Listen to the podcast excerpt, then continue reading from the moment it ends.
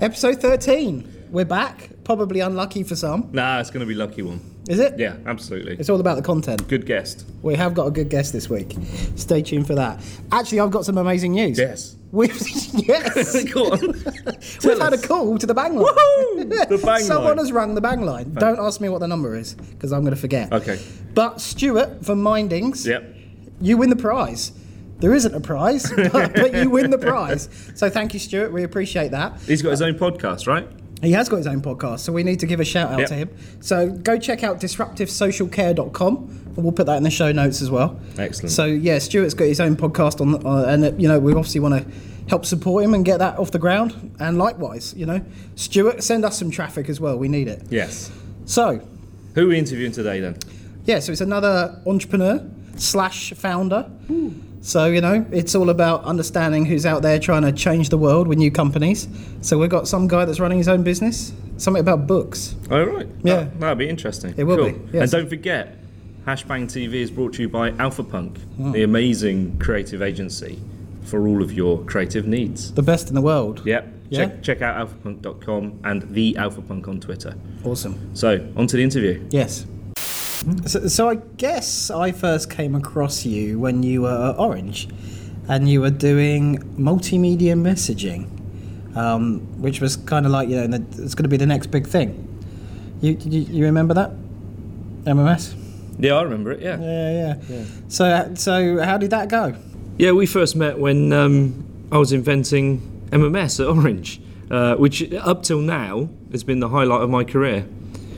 Um, so my background is uh, computer scientist, did intelligence systems at university, did two degrees, um, and then I managed to roll straight into a job at Orange, which was very lucky. 1998, Uh, it grew rapidly, very interesting place to work, very different work environment, um, and so yeah, it was great. And then Fran- France Telecom bought it, um, and it changed. And I thought I don't really want to work for a big company anymore. Anymore, I wanted to uh, didn't want to work for the man. I wanted to work for myself.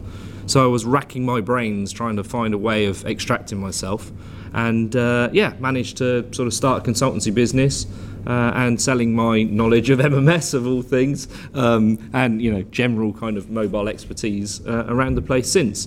But the the original idea about leaving Orange was to uh, come up with a product idea. so, so how did uh, how, why did you have an idea around audiobooks?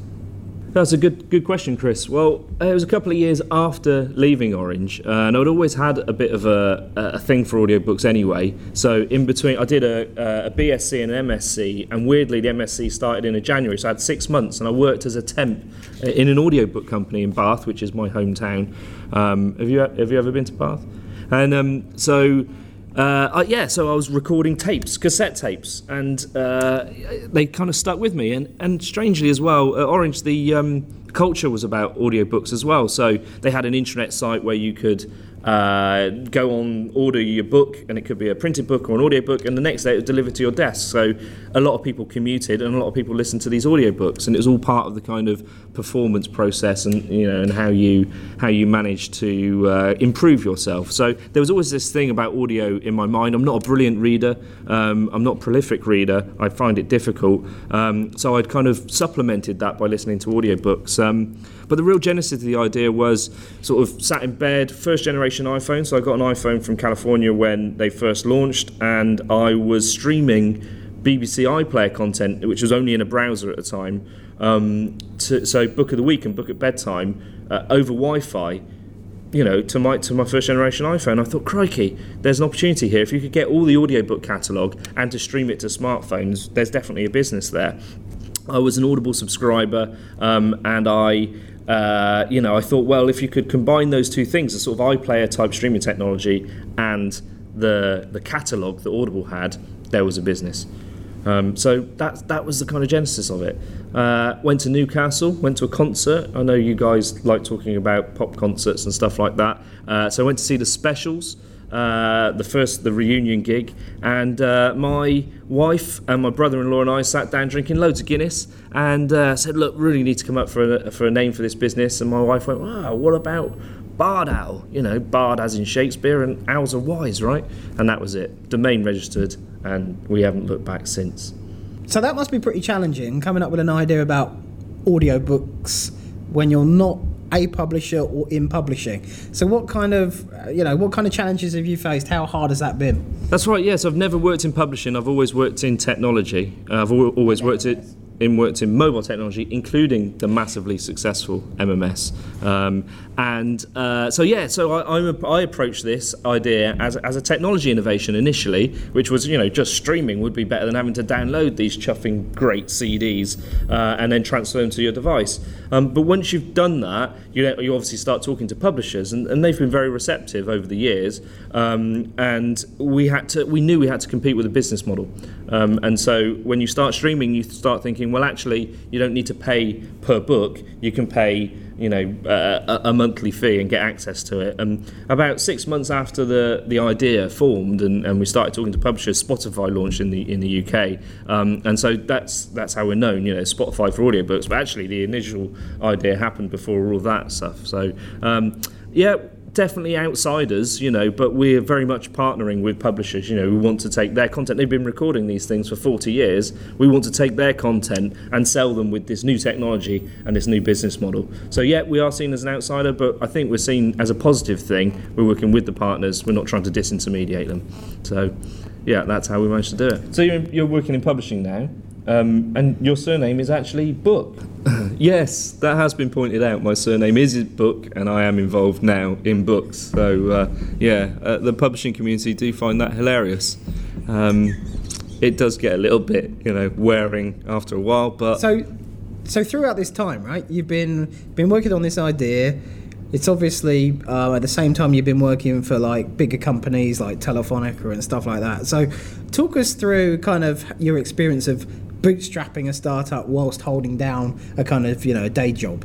You know, gi- there must be a lot of people that are watching the show that are interested in that kind of thing, but haven't quite taken that kind of leap of faith about working on something in their own time. Yeah, it's it, it's not easy, you know, but you have to, uh, you know, you have to bring in income, you have to pay for your mortgage, and you've always got this thing that you want to be doing, and it, yeah, it's just one of those things you have to do. I think the answer is that you can't do that alone. You have to build a team around you. So um, we've got a team of seven people that work actively on Bardowl, none of which are working on it full time. Um, and that's kind of bootstrapping. You try and find different ways. So we've raised an angel round, um, which isn't enough for any of them to go full time, uh, and we need to raise a subsequent round as well. Uh, but we're also so we're revenue generating since launch, and um, we've managed to kind of win some competitions, which, which bring in some cash as well. Um, so just try and do anything to just hustle your way through, uh, and hope that you get it to a point at which the product is proven, so that you can raise some more money uh, in order in order to do it. So I think you know there's a lot of talk about kind of organic or, or, or bootstrapped businesses and, and that kind of stuff. It's just hanging in there. You know, I think a load of people, a load of startups, they uh, you know they start and they start talking to big partners as well. So you're trying to balance that thing of working with big partners, um, and you know they then disappear, and so that gives the whole startup you know word a bad name if you're a big company trying to partner. So you've just got to hang in there. You've got to keep going back and keep talking about the business model uh, and just prove that you're here for the long term by not disappearing. Uh, and, and it is tough and you, you just try and get the cash in and, and, and keep hanging in there. Um, and, and it's amazing being launched because you, you, you can then you've got something to point at and say look told you this is what we're going to do and we've done it. Um, so yeah bootstrapping is a bit of a myth. It's very difficult to do but it's the only way to start a business I think Wow, so you've been bootstrapping it for more than three and a half years. Um, you know, there must have been some highs and lows during that time. Can you sort of tell us what the highlights have been and what the lowlights have been? Obviously, the high is coming on Hashbang TV. Yeah. Yeah. Well, you'll know, Chris. It, it's uh, it's a roller coaster. There's no, there's no other word for it. You know, some days you'll receive an email from uh, a publisher saying yes, you know, we're totally in, we totally get it. And then other days you might get something about finance, and it's like, oh, you know, so every single day it, it, it is highs and lows.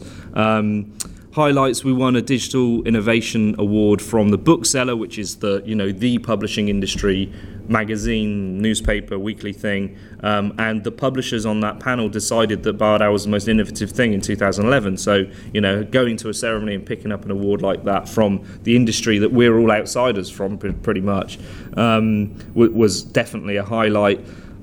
I don't know if I can go into any lowlights really any specifics. Well there was one thing we spent uh, a bit of time working on it full time, my business partner and I, Neil, uh, and we almost came to blows because we were talking about churn, you know, subscribe. So it's a subscription business, uh, and, and, customers come and go, and you call this thing churn.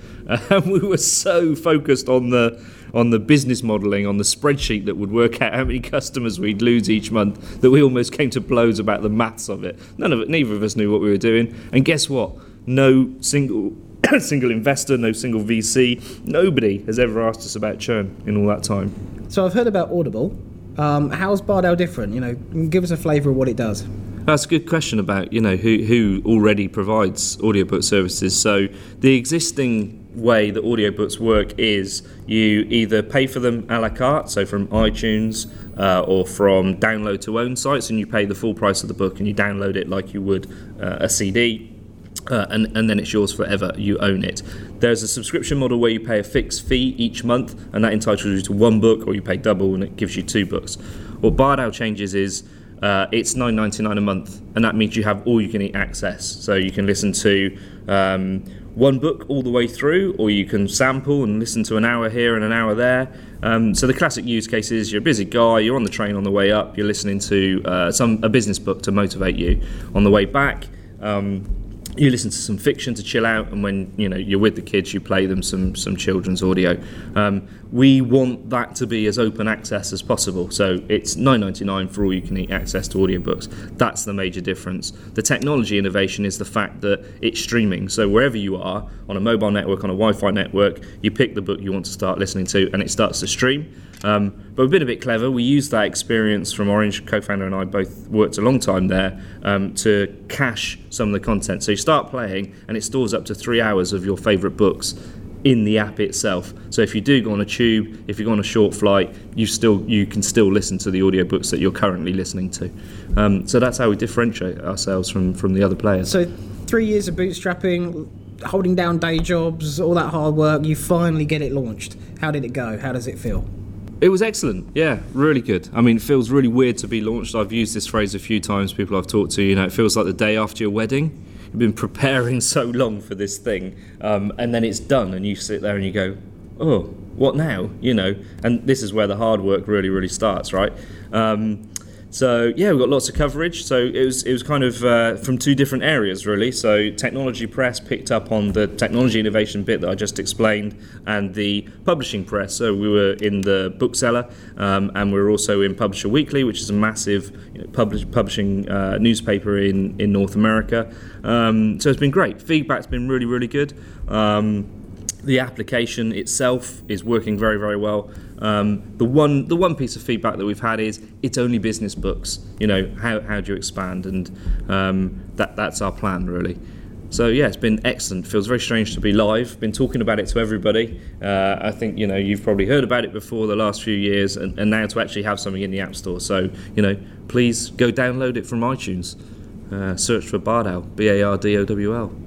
Yeah, so that sounds like you've got great traction. You know, it's only a month since launch. Uh, what are you going to do next with it? What next for Bard Owl? How do you get to world domination? world domination. Uh, we're not quite there yet. Um, but what do we do next? As I just alluded to, we need to expand the content. So we're only business, we're only on iOS, we're only in the UK. Um, so the next step is to get fiction, poetry, children's, humour, travel, you know, a, a, wider range of books from more publishers. So our mantra now is um, more books in more genres from more publishers. So the good thing is that launching and, and the, the kind of coverage that that generates has really um, kind of in- interested the, the publishers as well. I think they understand the model in, in lots of detail and they're very willing to retail with us. So it's all about expansion.